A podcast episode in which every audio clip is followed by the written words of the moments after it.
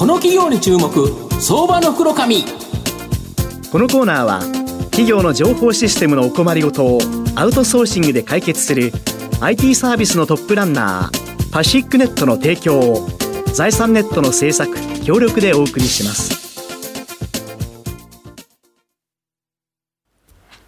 ここからは、相場の福の神財産ネット企業調査部長、藤本信之さんとともにお送りします。藤本さん、こんにちは。毎度、相場の福の神こと、藤本でございます。よろしくお願いいたします。お願いいたします。まあ、ゴールデンウィークにも旅行行った方おられると思うんですけど、今年の夏もですね、まあ、旅行に行こうという人結構多いんじゃないかと思いますが、その時にですね、えー、ぜひエアトリを使ってほしいという形なんですけど、今日ご紹介させていただきますのが、証券コード6191、東証プライム上場、エアトリ代表取締役社長兼 CFO の柴田祐介さんにお越しいただいてます。柴田社長、よろしくお願いします。よろしくお願いいたします。お願いいたします。お願いします。エアトリは東証プライムに上場しており、現在株価2885円、1単位29万円弱で買えます。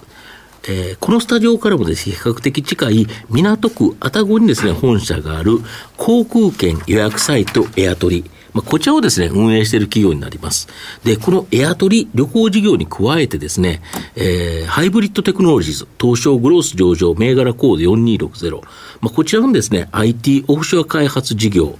えー、まぐまぐ、東証スタンダード上場、銘柄コード4059のメディア事業、また、訪日旅行事業、Wi-Fi レンタル事業、地方創生事業、まあ、来週えー、先週のですね、この時間にも登場したプライムストラテジー、東証グロース上場、銘柄コード5250を含めてですね、累計12社の上場を実現した投資事業、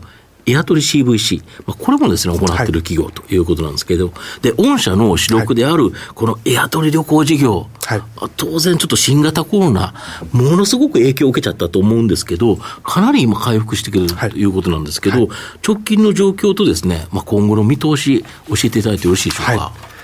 まさにあのコロナ禍から3年経ちまして、うん。うん、ようやく正常化をしてきたという状況になっておりまして、うん当社は国内旅行と海外旅行ほぼ半々ぐらいもともとあったんですが、全体で申し上げますと、うん、780%まで回復してきておりまして、特に国内旅行に関してはコロナ前も超えてあもうコロナも超えちゃったということですか？はい。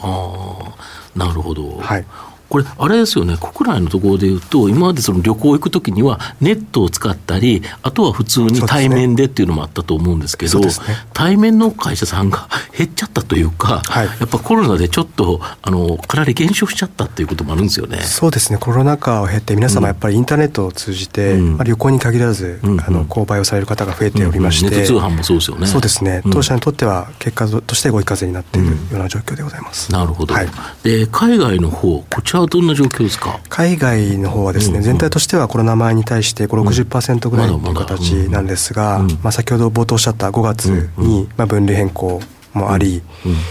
えー、夏休み以降これからまさに期待できるところではないかなとなるほど、はい、そうすると、今後のところで、まだまだ、まあ、国内はもう前を上回ったし、はい、また、あれですよね、新型コロナの間に、はい、あのいわゆるそのコストというのは、かなり落とされたということで、でね、筋肉痛になったということで、利益は全然実はコロナ前より上なんですよね。そうですね、コロナ禍で非常に筋肉痛になったという部分もありますし、うんうんうん。これまで投資をしてきた、まあ、ブランド認知の部分ですとか、うん、あるいは開発に関してもこの中でもかなりあの手を入れてきた部分もありまして、それがようやく利益につながってきているというところでございます、うん、現時点でもう売上高は7、8割かもしれないけど、はい、利益はコロナ前を上回ってるという状況ですか、コロナ前を超えてきております。でこれで売上高がコロナ前ぐらいにいっちゃえば、はい。はい、利益はもっと出ますよね。そうですね。あのちょうど今情報修正を直近でしておりまして、うん、営業利益追加で30億ということなんですが、うん。うん、えこの後さらに問い扱い高が戻ってくれば利益につながっていくというような状況でございます。なるほど。はい、あとあの先ほどご紹介したように御社はですね多角的にですね事業を展開し、まああの組織的にですねエアトリ経済圏まあ、これを強化しているということで、はいはい、IT オフショア開発事業、メディア事業、訪日旅行事業、Wi-Fi レンタル事業、地方創生事業、まあ、投資事業、結構いっぱいやってますよね。そうですね。もともとあの上場2016年にしてるんですが、はい、そのタイミングでは IT オフィシャル開発事業が2つ目の事業としてありまして、これは旅行の開発をするためにあのベトナムに拠点を出したのがきっかけで、じゃあこの2事業でスタートしたわけなん。ですが、その後上場後一つ一つ新しく事業をチャレンジしてきておりまして、まあ、年に1事業ずつぐらいのペースで新しくチャレンジをしたいというのがカルチャーとしてはございます。なるほど、はい、でその中からあれですよねハイブリッドテクノロジーズとか、はい、マグマグとか上場企業もあるということですよね。そうですね。IT オフィシャル開発事業として、ハイブリッドテクノロジーズ、うん、でメディア事業としてマグマグこの2社がグループ会社で上場企業でございます。でこの地方創生事業、非常にですね、今日本にとって一番重要な、やはりあの東京はともかく、地方が元気にならないと、はい、日本全国元気にならないですよね。はい、ということでいうと、これ、多分国策としても非常に重要だと思うんですけど、はい、これ、どんな事業になるんですか？地方創生事業はですね、ちょうど昨年の秋に、はい、えー、正式に始めた事業になるんですが、大きく2つございまして、一つが、まあ、いわゆる需要面、うんうん、今おっしゃっていただいたお客様を、うん。うんえー、なかなか観光資源いいものがあってもお客さん来ないようなところが多いかと思うんですが、うん、そういったところに対して我々がしっかりお客さんを送客させていただく、なるほどなるほど。これをインターネットを通じていらしていただくというのが一つです。うんもう一つが一方でかなりあの人材不足が今深刻まあそうですよ。地方は地方で人がいないということですよね、はい、これがまあコロナ後顕著になって社会問題化をしているんですけれども、うん、ここに対して我々がまあ例えば学生さんの業務効率化の部分ですとか、まあ、人材採用そういった部分をサポートさせていただく、こ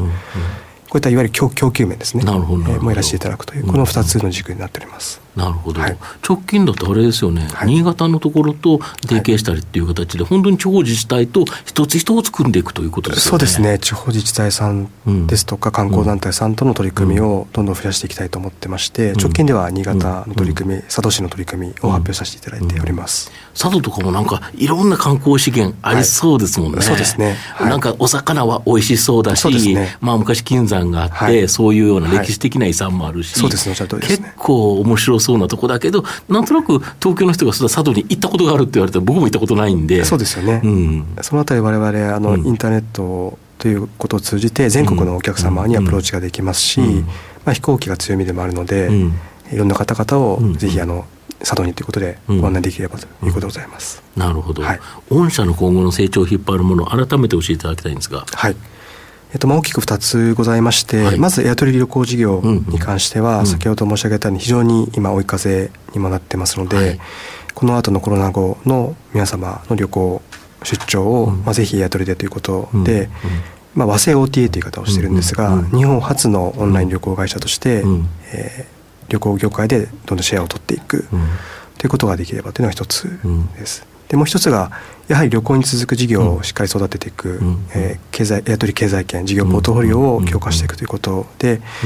えー、ここに関しては2つ目3つ目の、